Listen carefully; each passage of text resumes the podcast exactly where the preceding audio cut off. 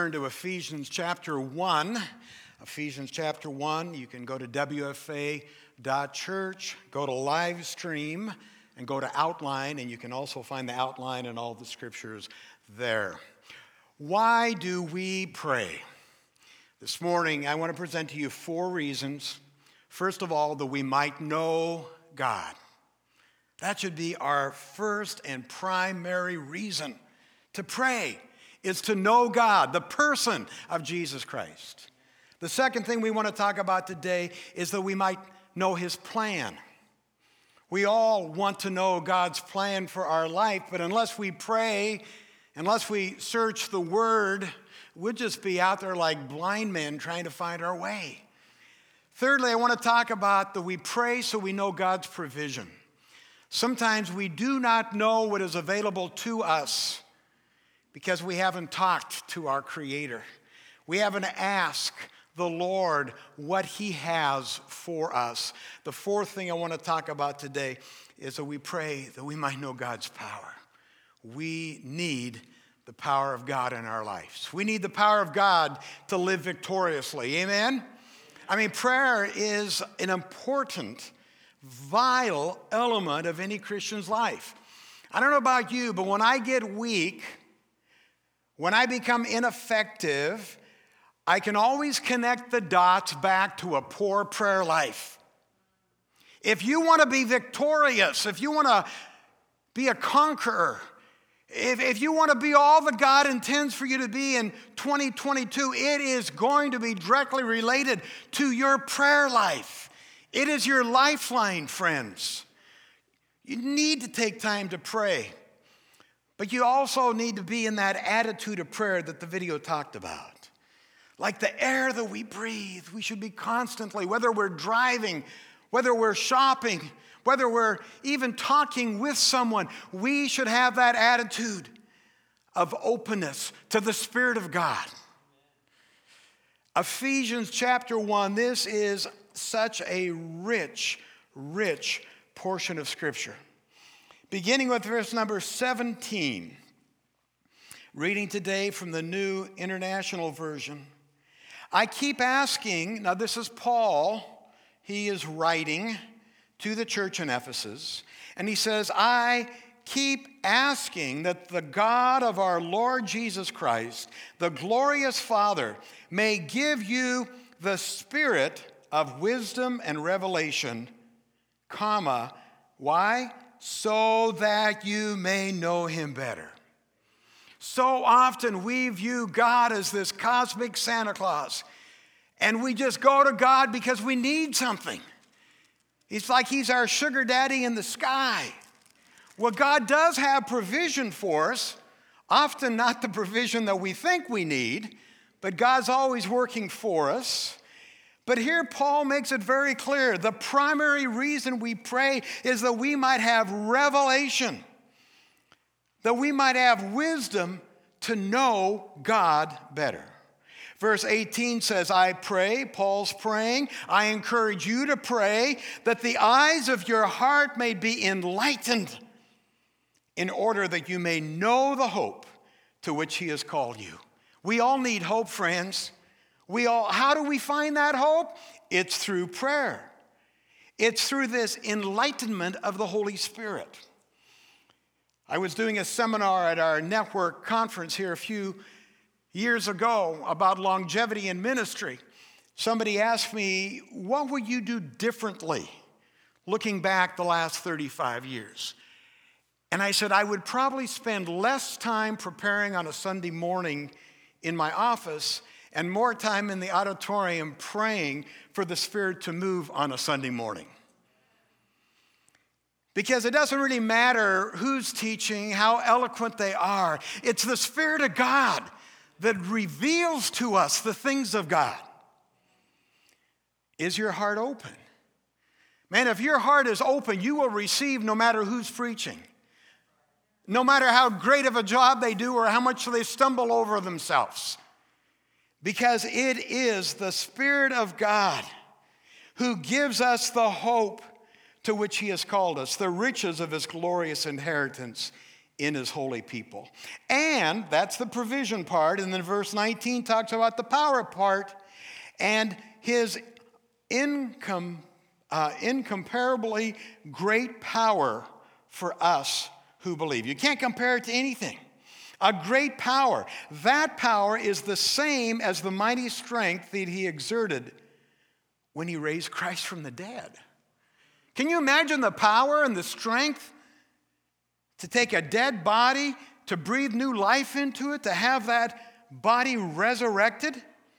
That is the kind of power that dwells in us, that he exerted when he raised Christ from the dead and seated him at the right hand in the heavenly realms, far above all rule and authority, earthly governments, power, dominion, every name that is invoked, not only to the present age, but to the age to come. And God placed all things under his feet and appointed him to be heard over everything for the church, to be head over everything in the church, which is his body, the fullness of him who fills every way. So, verse 16 here, Paul tells us that he prays for us, for the church, as we are praying for our church through the 31 days of prayer. He tells us how he prays, specifically for wisdom and revelation, that we might be enlightened, that we might know him. And he's praying that the church in Ephesus, and I want us to pray that the church in Wenatchee, specifically Wenatchee First Assembly, will come to this new understanding and new knowledge of what God wants for us. Man, as we look at Paul's prayer for the believer, I want us to take this as a model of prayer for us. It's a model that June Acton has year, used years and years and years praying for me. I don't know how many cards I've gotten from June that says, Pastor, here's what I'm praying for you about Ephesians chapter 1. And I want to take that and I want us to embrace it as a church as we begin this new year. Why pray? So that we might know the person of God. That the God of our Lord Jesus Christ, the Father of glory, may give you the spirit of wisdom and revelation for the very specific reason it says that we might know him better. Not that we can be great prophets, not that we can be these great wise people that give counsel to others. It says that we might know him better. The psalmist says, To know him, to know him is the cry of my heart. If that's not the cry of your heart, you need to ask the Holy Spirit to make it the cry of your heart. Man, it is time to quit just going through all the motions. And it's time for us to press in and be intimate with God this year. And that starts through prayer. You know, the atheist would say, well, there's no God for us to know. The agnostic would say to us, well, if there is a God, uh, we really can't know him. But Paul reminds us who are following Jesus Christ, God's only Son, our Savior, that God is real and we can know him in a personal way. Not just know about him, there's a lot of people that know about God but know Him in a personal way. And Paul says, as you get to know God, you'll learn, first of all, that He's gracious. He's gracious in all He does. Isn't that what Paul calls Him here? The God of our Lord Jesus Christ. God wants us to understand that God was so gracious that while we were yet sinners, while we were in rebellion, when we willfully turned our back on God and we succumbed to that temptation of sin that we knew was wrong. It was in that state that God's love is so gracious that He extends this invitation that says, Confess your sins, they'll be forgiven. You'll be welcomed into this family of God. And to understand this is to realize how undeserving and how how unworthy we are. And we are on our own, but not through the precious blood of Jesus. Paul said it differently in Titus. If you're taking notes, Titus chapter 2, verse 11 says, For the grace of God has appeared that offers salvation to all people. All people. It was the grace of God that sent Jesus to die on the cross that we might have salvation. It's God's great love for the world, but it's also an expression of His grace. His love and grace go together. He's a gracious God. David in Psalm 103, verse 8 says, The Lord is compassionate. Some of you need to hear that this morning. The Lord is compassionate, He's gracious, He is slow to anger, and He abounds in love. Praise the Lord.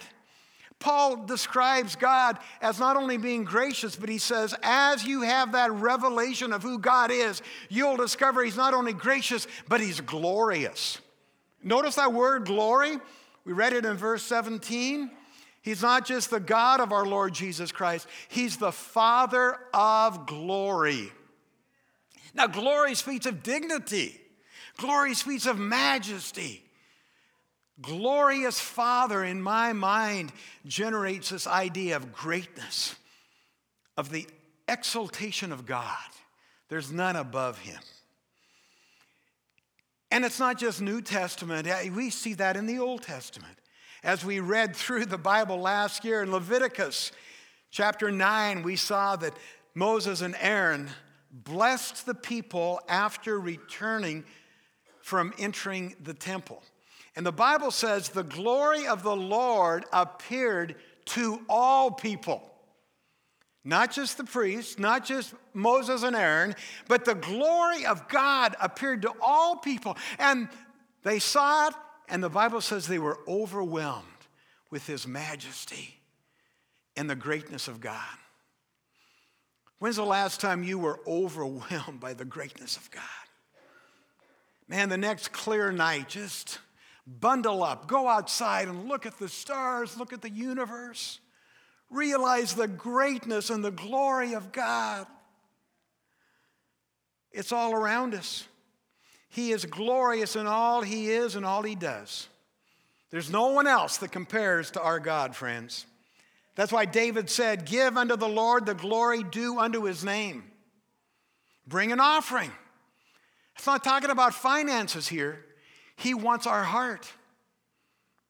He wants us to allow Him to be the Lord of our lives. That's the offering He's asking for today.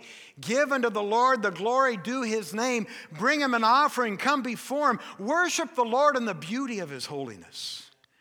That's First Chronicles chapter 16. It's hard to imagine, really, it's hard for us to wrap our mind around the glory of God. I read an illustration this week about a little boy who was drawing a picture. He had a uh, you know, paper and he had pencils and, and colors, and his dad said, What are you doing, son? He goes, I'm drawing a picture of God. And the dad said, Well, son, no one, no one knows what God looks like. And the little boy looked up and he said, Well, they will after I'm done.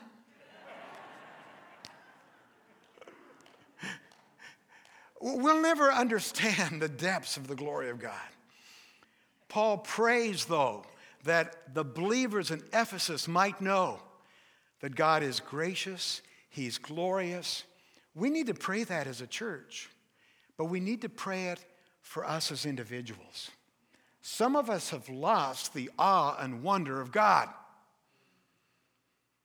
May God give us the spirit of wisdom and revelation that we might know who God really is. Secondly, we need to pray so we know God's plan.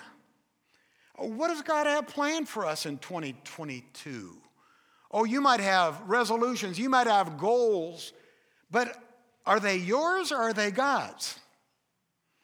Is it something you can check off of a list, or is it something God has birthed in your spirit that you want to know God better? That you want to be used of God in a, in a greater way? What is God's plan? Well, in verse number 18, Paul says, I pray that the eyes of your heart may be enlightened in order that we may know the hope to which He has called us. I want you to notice that word called. In your version, it might say calling. It's an important word for us as believers. Paul often said, You have been called.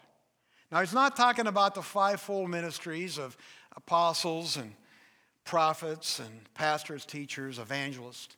That, that's a different, that's a vocational calling. You've been adopted into the family of God because you've been called.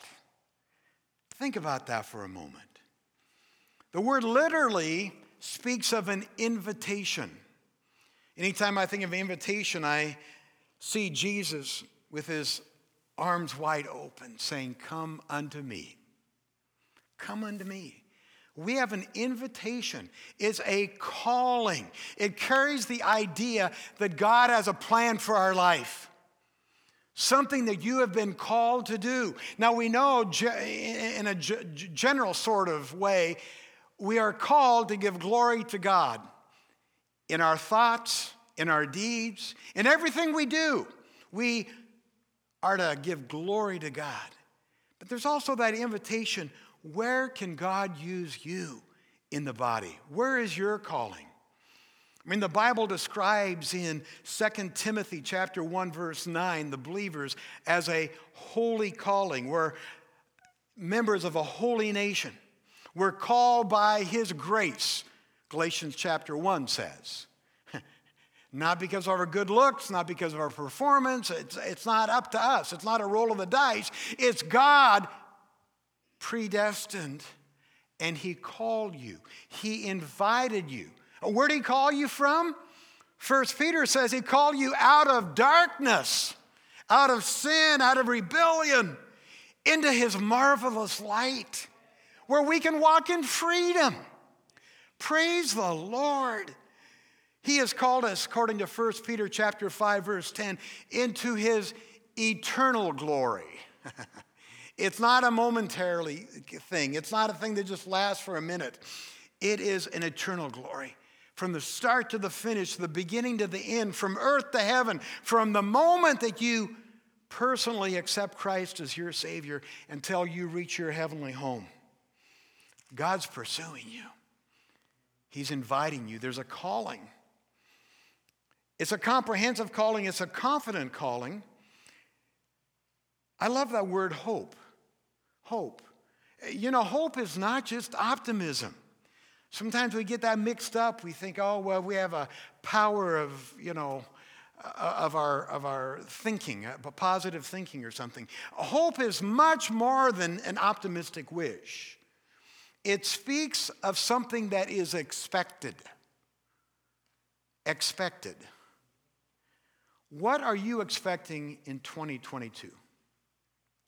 I've said it so often, but you know, the, the, the lens you look through is going to affect what 2020 is going to bring to you. Are you looking through the lens of hope, expecting God to be there, expecting God to comfort you, expecting God to lead you, expecting God to provide for you? Man, that's a, a gift. God's given us that hope, that expectation. 1 Peter 1 3 says, God, in his great mercy, has given us a new birth. Okay, so we have a new birth. We think of that as salvation. What's the new birth into? 1 Peter 1 3, it doesn't say a new birth into an eternal home, although that is part of it. But Paul says we've been given this new birth into a living hope that starts immediately when you accept Christ as your Savior. You have hope. We need to be people of hope. Bible says that we need to be hope bearers to those in our family, those in our neighborhood, those in our workplace, to always offer that word of hope. God has called us, He's invited us to be part of this wonderful plan. That's why we pray. We pray to know Him. We pray that we will know His plan. Thirdly, we pray that we will know His provision.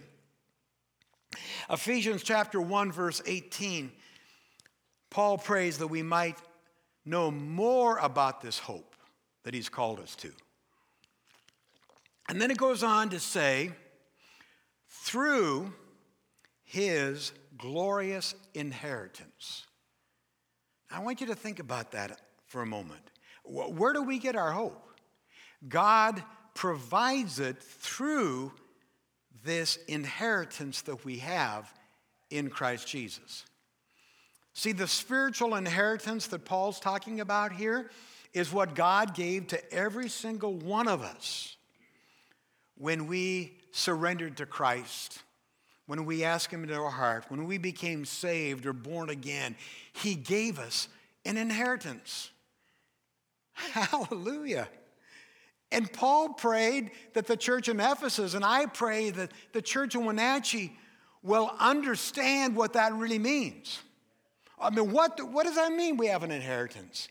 Man, too often we just think about heaven in some vague kind of way. Oh, someday we'll get what God wants us to have and we'll walk on streets of gold and all of that. But, friends, His hope, His inheritance, His provision begins right now.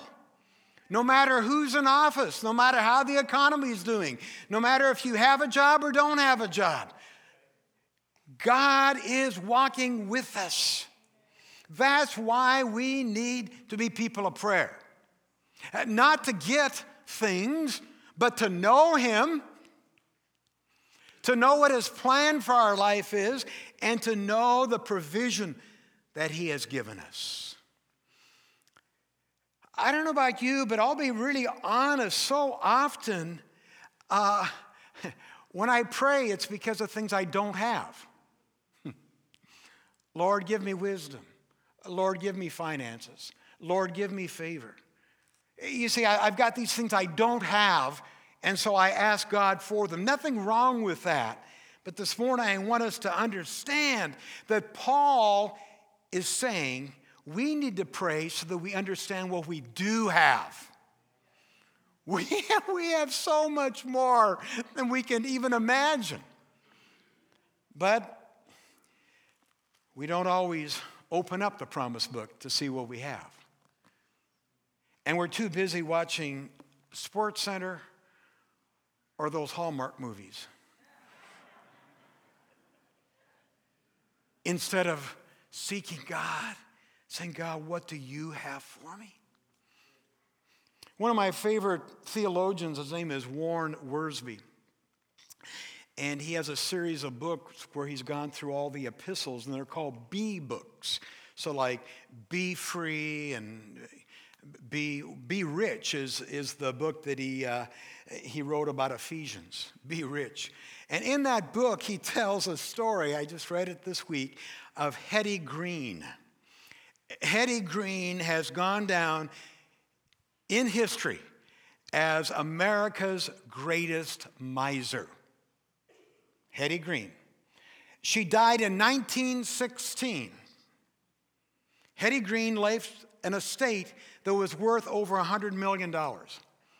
And now think about $100 million, but think about what that would have meant in 1916. Hetty Green, this is documented, ate cold oatmeal in the morning because it cost too much to heat it up. She was a miser. Talk about a penny pincher. Her son suffered a leg amputation because she delayed so long in looking for a free medical clinic that his condition became incurable and they had to amputate his leg. She was wealthy beyond our imagination, yet she chose to live like a pauper. In fact, in the book Be Rich by Warren Wiersbe, he says she was so foolish that she hastened her own death while arguing about the value of drinking skimmed milk. Friends, sometimes as Christians, we're like Hetty. We don't understand the provision that God has for us. We're just barely getting by. And Paul wants us to understand we have a glorious inheritance. We have unlimited wisdom, unlimited strength, unlimited wealth at our disposal. Man, the magnitude of our inheritance is hard for us to understand. I mean, it says riches of his glory, but that doesn't really cut it, does it? What does that mean? But remember that the source is God himself. I can't imagine, you know, that kind of financial wealth. But even if you're Warren Buffett or, or Bill Gates or whoever, man, your financial wealth is below the poverty level in, compare, in comparison to the riches of the glory of God that's part of our spiritual inheritance. The psalmist spoke of it this way in Psalm chapter 50, Psalm 50, 10. Every forest is his, even the cattle on a thousand hills. He knows every bird he knows every mountain, He knows every insect in the field. He owns it all. We know God owns the cattle on a thousand hills, and He owns the thousand hills that the cattle are upon. Now, don't be thinking of dollars here. Don't be thinking of those kind of riches because we're talking about spiritual blessings.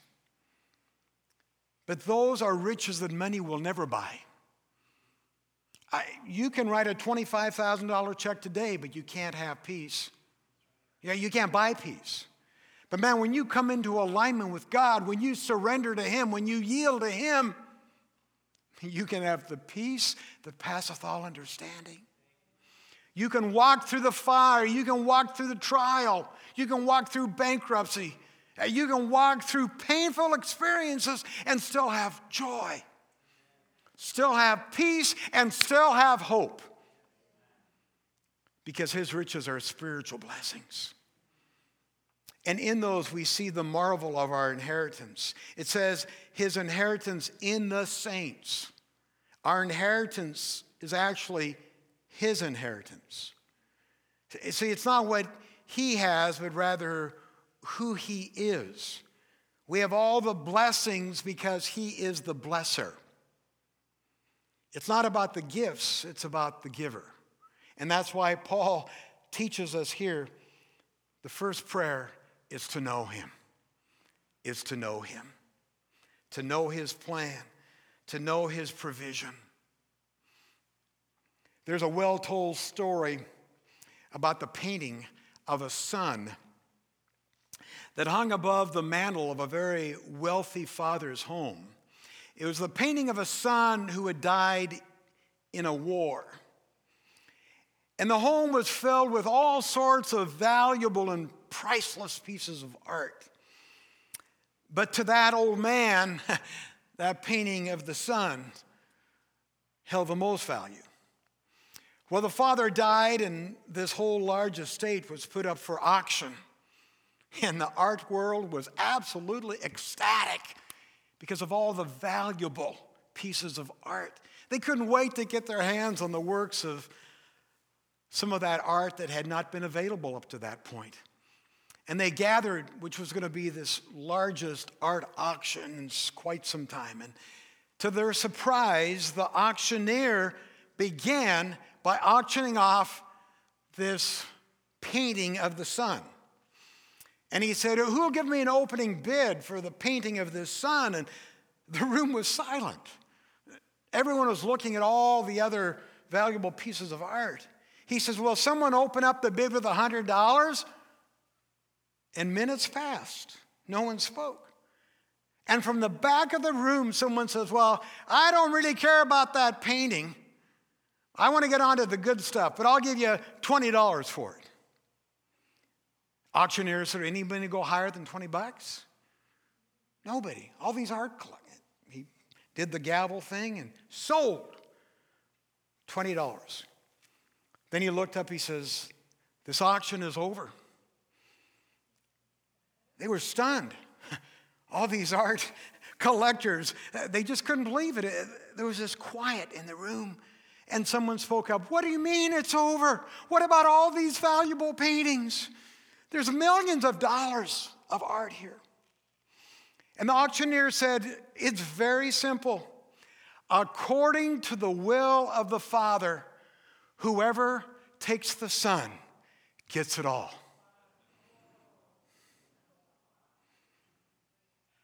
$10. Took millions of dollars worth of art because of the value of the Son. Now, that's just a story, but I hope it will help you understand. It's not about our inheritance, it's about walking in an intimate personal relationship with Jesus. That we might know his inheritance, and finally, Paul says, that we might know his power. I want to reread verses 19 and 20. It says, His great power for us who believe, that power is the same as the mighty strength he exerted when he raised Christ from the dead, seated him at the right hand in the heavenly realms, far above all authority, above all power, dominion, every name that is invoked, not only in the present, but also to the one to come. We need to understand and know God's power in our lives. See, our spiritual weakness in the face of trials and temptation is really the result of not knowing His power. I kind of messed up this week and I, I succumbed to a temptation that I just, I don't know, a weak moment. And I just felt so bad about it. I thought, you know, and I thought, why didn't I at that moment call upon the power that God has given me. That power is in me. And I thought, well, if I would have maybe been more in tune with God at that moment, a man of prayer, I would have understood the extent of God's power in our life. The same spirit that raised Christ from the dead dwells in us. Now, it's not our power, it's God's power. But the truth is, Paul's here has enlisted a, a lot of different uh, words from the Greek. We know that the New Testament primarily was written in Greek, some Aramaic, but he was trying to get the point across of what he really meant by God's power. And he used this word that we get our English word dynamite, dynamo. That's what he, the word he was using here in Greek. And what it really means is a working as an energy. So it's not necessarily something that just comes upon you instantaneously. It is something that is working in your heart that you have stored up. But it's like a battery. If you haven't recharged the battery, it's not going to do you any good. And some of us in our time of weakness find out that we have a dead battery. Say, where's God's power? I need God's power. Where is it? Our battery's dead because we haven't developed the disciplines of prayer, of being in the Word, and of obedience. We glorify God through our obedience. And he not only talked about this working of the power within us, he uses the word mighty. See, Paul began to stack cinnamon, not cinnamon, synonyms, cinnamons, cinnamons, I mean, synonyms, synonyms upon cinnamons. Now, now you're gonna, you're gonna remember this part of the sermon, I guarantee it. Thank you, Lord, for humbling me in front of all my friends. A synonym he stacks synonyms upon synonyms in describing God's power. He doesn't just say it's, it's powerful, it's working, he says it's mighty. Because God's power is so great, he can only speak the word and a universe is created. I mean, he spoke the universe into existence. Think about that. He can part the waters, he did it for the Israelites. The Red Sea parted and they walked on dry land. He can shut the mouths of lions. If you are in the lion's den, you can sleep peacefully.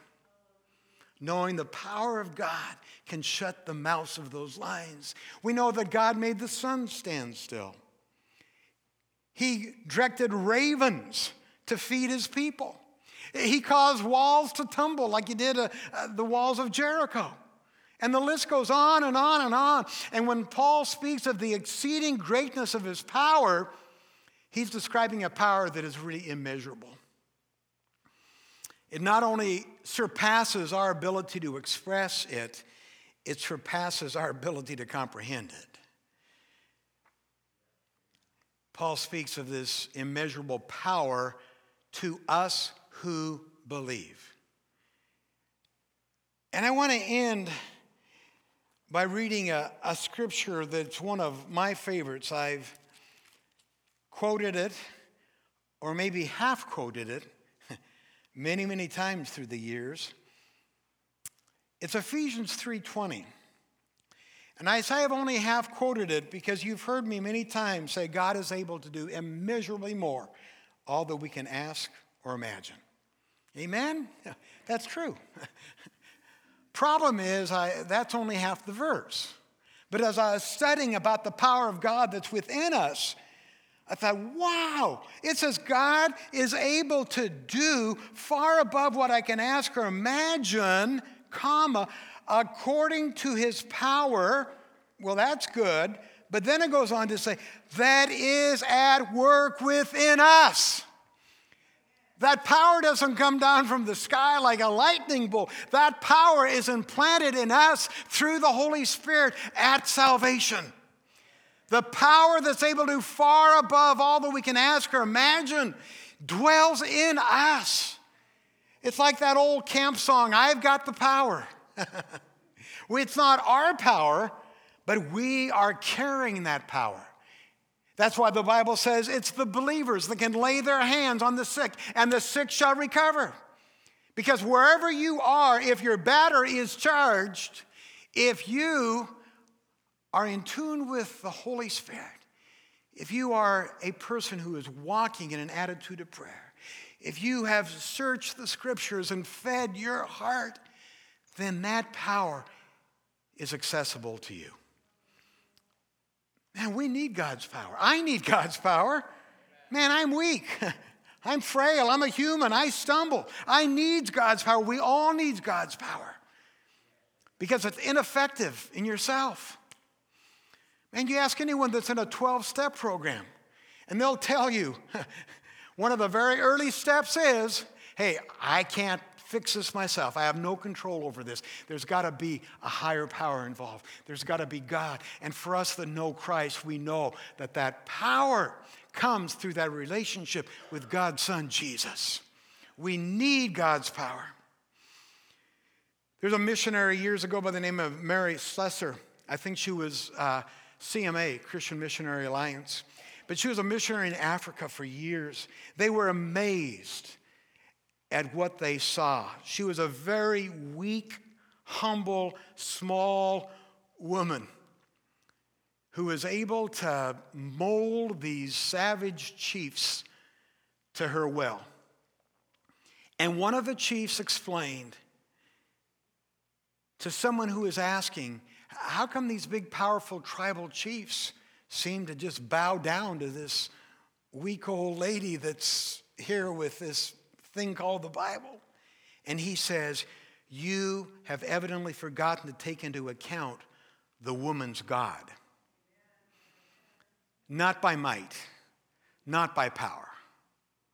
We're going to have victory in 2022, individually and as a church, not by might, not by power, but by the Spirit of God. It's God's power in us but it's residence in us. Man, the God of power wants to be himself in us. Think about that.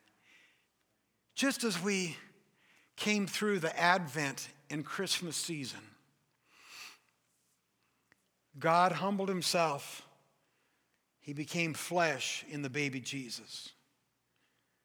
And now, after Jesus ascended, they sent the Holy Spirit. God and Jesus sent the Holy Spirit to abide in us. So now we carry the hope and the power of God. I encourage you, friends, make prayer a priority this year. As a church, for the next 31 days, we've given you a, a guide.